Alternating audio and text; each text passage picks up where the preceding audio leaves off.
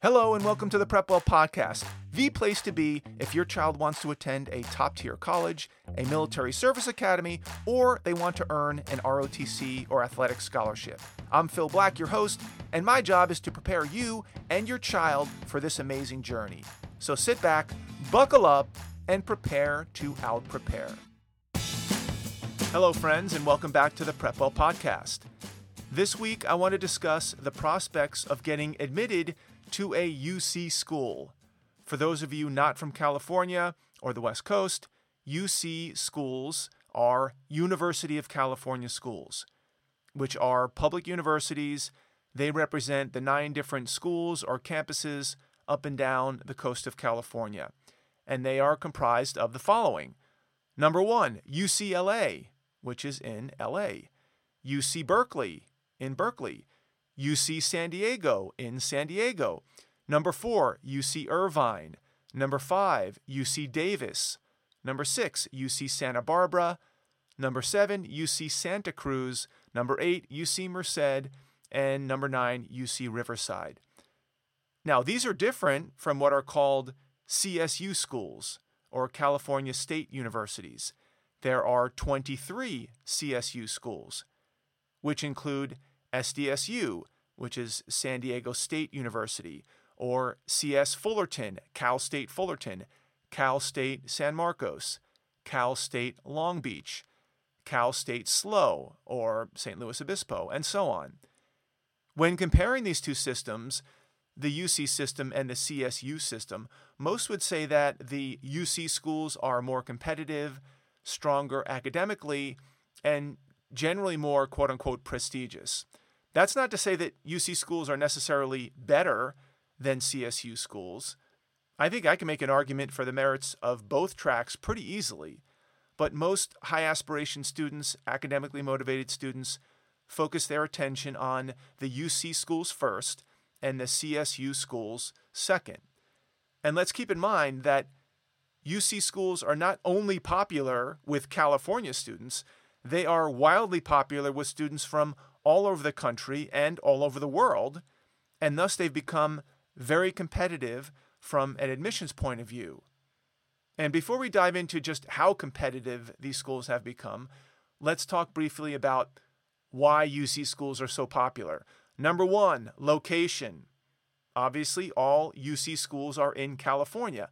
The climate is great, the sun is out, there are palm trees everywhere, beautiful beaches, beautiful bodies, the ocean, nearly unlimited outdoor recreational activities, from surfing to skating to snowboarding to sunbathing. It's certainly not hard to convince teenagers to go to a college a few miles from the beach, if not closer. Number two, high academics. UC schools are strong academically. They're well resourced, they attract talented faculty, they have sometimes elaborate research facilities. They offer a wide range of technical and non technical majors with a big emphasis on the STEM fields. How about the proximity to industry? Many UC schools are located near industry hotspots the tech industry, the entertainment industry, the biotech industry, the sports industry, the real estate industry. Prospective students like the idea that if they play their cards right, they can potentially parlay their college experience into a job in an industry of their choice in the same general region. There's also one application for all nine campuses. With nine UC schools to choose from, you don't have to narrow your choice down to one school or one campus. Chances are that there are a few UC campuses that you'd like to attend, and conveniently enough, you only have to fill out one application, the so called UC application, to apply to as many UC campuses as you like. You can check off one campus or all nine campuses with just one application. How about relative affordability? For in state students, that is, students who reside in California, the cost to attend a UC school is about half 50% of an equivalent private or public school outside of California or an equivalent private school inside California. For example, it will cost about $50,000 a year for an in state student to attend a UC school, like UCLA, compared to $100,000 a year to attend a private college inside California, like Pepperdine, or a private college out of state, like Bowdoin, or a public college out of state, like UVA. $50,000 a year versus $100,000 a year is a pretty big difference. And if you think that the academics and or other facets of UC schools are the equivalent or maybe even better than those of more expensive alternatives, then the UC schools start to look pretty enticing. And lastly, test blind. Another factor that has made UC schools so attractive is the fact that they do not accept SAT or ACT scores. It's not that submission of these scores is optional, as is the case with almost every other school. The UC schools intentionally will not consider how you performed on these standardized tests, no matter how well you did. They don't want to know. Even if you received a perfect 1600 on the SAT or a perfect 36 on the ACT, they don't want to know about it. There is no place to submit these scores on the application. Or if there is, it will be hidden from the admissions officers on purpose. This test blind policy encourages a lot of students to apply to UC schools. Many, many, many more students than used to apply when an SAT or an ACT score was required just a few years ago. Because, after all, most students who are serious about college get mostly A's and B's in their classes. So if there's no SAT or ACT score to separate the wheat from the chaff, everyone feels like they have a chance to get in, and thus everyone applies. I could go on and on, but I think I've painted a pretty clear picture about why so many students are applying to UC schools. In fact, I believe I saw recently seven of the top 10 colleges who received the most applications in the country were UC schools. Seven of the top 10, starting with UCLA at the top of the list with about 150,000 applications, down to UC Davis, I believe, had on the order of 110,000 applications. The rub here is that with so many applications, it becomes harder and harder to gain admissions due to the sheer numbers alone. Think about it. UCLA, for example, enrolls only about 8,000 students per class, per incoming class. So if 150,000 students apply and they can only enroll about 8,000 per class, that's a lot of disappointed students, like 140,000 of them. And you can guess how many of those 140,000 had incredibly compelling applications, a lot of them. So this begs the question how do I know whether I'll get into UCLA or UCSD or UC Berkeley or any UC school for that matter? The numbers are obviously not in my favor no matter how great I am. How do I prove that I'm worthy? How can I distinguish myself among a sea of 150,000 other applicants? I'm a strong student. I've done a ton of extracurricular activities. I'm a leader in my high school. I've demonstrated interest. I have a great SAT score. I have stellar letters of recommendation. My personal statement is compelling. I know what I want to major in. I was born and raised in California. Does any of this even matter anymore? The short answer is no, given the way UC admissions is set up and their criteria for accepting students. None of that likely matters. Even if you're an absolute rock star student, I would not count on getting into a specific UC campus of your choice, especially UCLA, UCSD, UC Berkeley.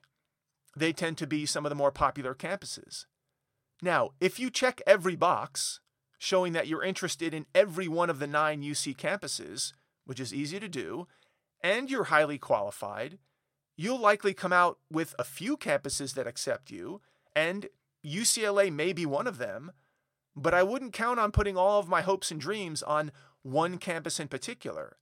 That is, of course, unless you check one of the magic boxes. These magic boxes include recruited athlete, first generation college student, LGBTQIA, or if you have some other DEI, diversity, equity, inclusion related affiliation. If you check one of those magic boxes and the campus needs students with that particular magic box background, which is their highest priority these days, then your chances of getting in likely go up. Now, you might be wondering to yourself, I don't get it. I'm a highly qualified applicant, maybe even overqualified for many UC schools. I have an extremely strong background. I've done everything in my power and more to make myself an attractive candidate for college admissions officers. I've been at this since freshman year. I live in California. My parents have spent ungodly sums of money in state taxes that fund these schools. So help me out here. Apart from the insane number of applications that obviously don't help my cause, why should my chances of getting into a UC school be any worse than they would be for getting into any other college? Well, there are a whole bunch of reasons. Let me offer today two reasons. Reason number one the UC test blind policy that says no SAT or ACT scores allowed. Yes, that is the primary reason for the absurd increase in number of applications as we discussed, but that's not where it ends. As I noted earlier, if you happen to score well or very well on one of these standardized tests, you will not get credit for that in the UC admissions process. They don't want to know about your SAT or ACT score. Otherwise, they would let you submit a score if you wanted to, and they would consider it. When it comes to standardized test scores in the UC admissions process, every applicant is the same. That is, there are no scores to consider, or compare, or evaluate. Submitting your SAT score is not optional, like it is at almost every other school, where at least you have the option to show how well you did, how smart you are. UC schools are forbidden from seeing your score. So the fact that you crushed the SAT because you've been an avid reader since the age of six and you spent a year meticulously going through the free Khan Academy modules and you've been grinding math problems in your spare time for months and putting a lot of time and effort and energy into preparing for this test doesn't matter for the UC schools.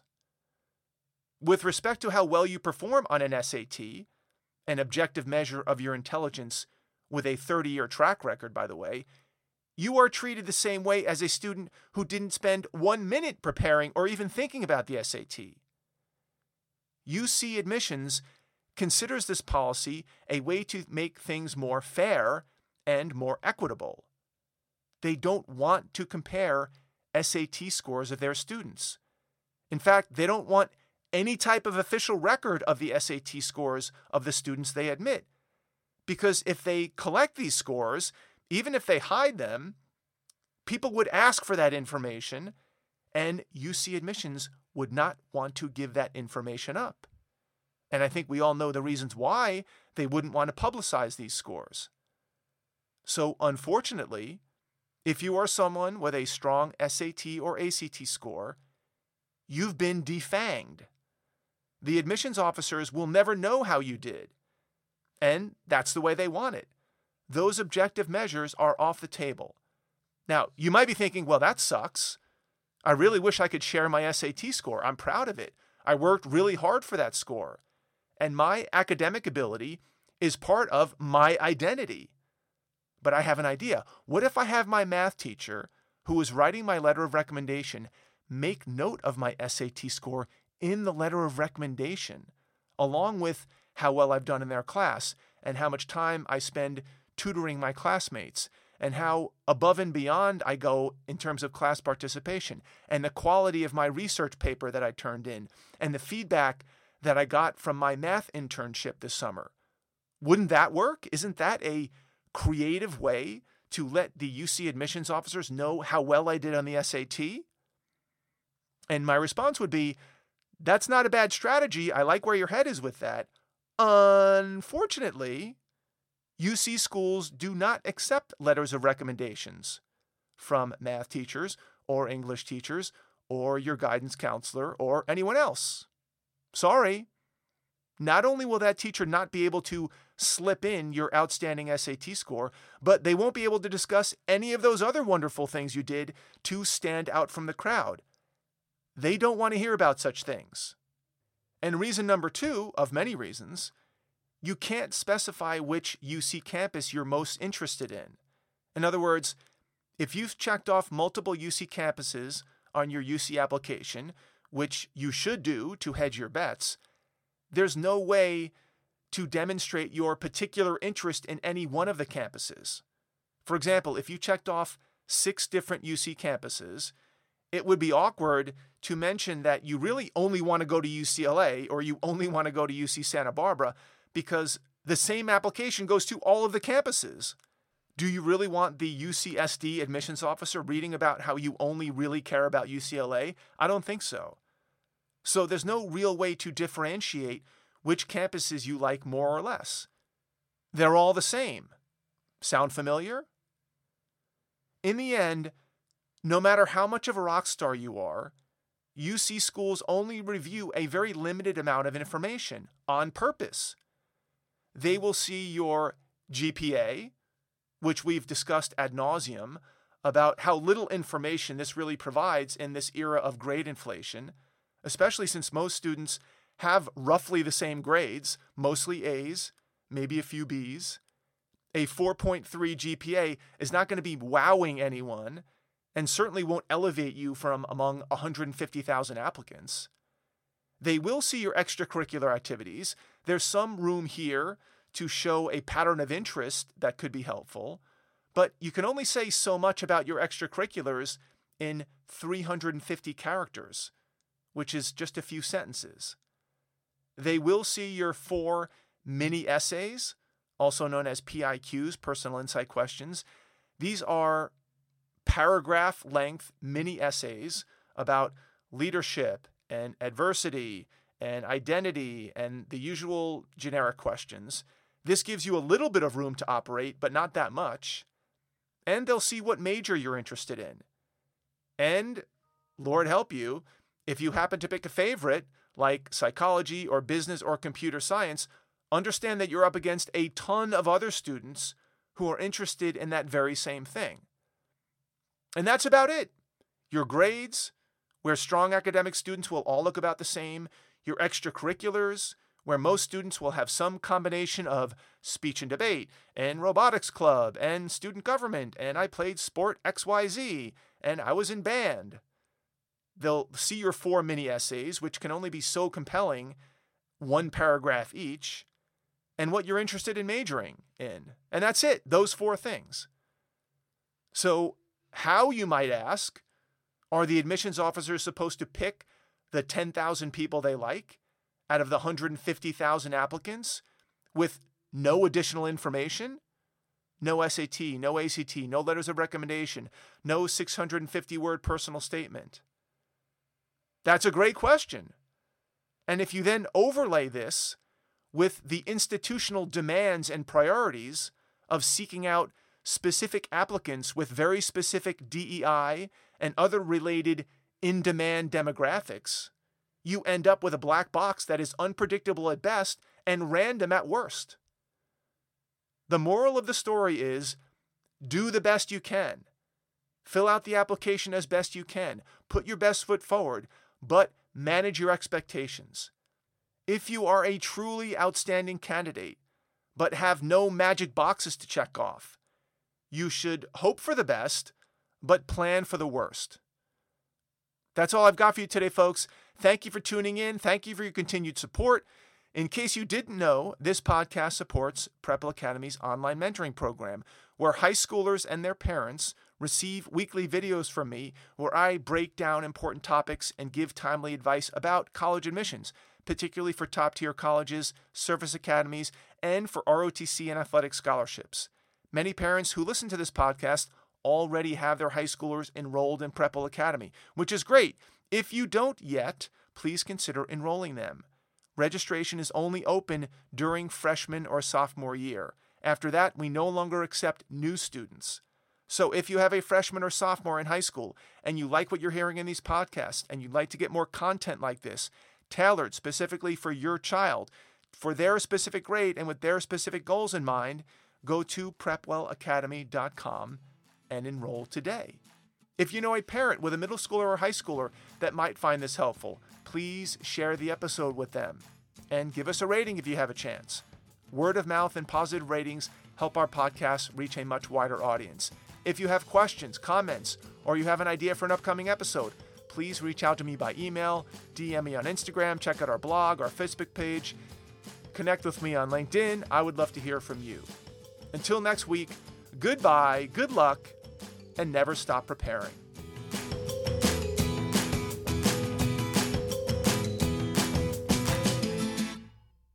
This podcast is brought to you by Prepwell Academy. Prepwell Academy is my one of a kind online mentoring program that delivers to your 9th or 10th grader a short, highly relevant video from me every week, every Sunday, in fact, where I give them a heads up about what they should be thinking about to stay ahead of the game. To get these valuable lessons into your child's hands, please head over to prepwellacademy.com and enroll your child today.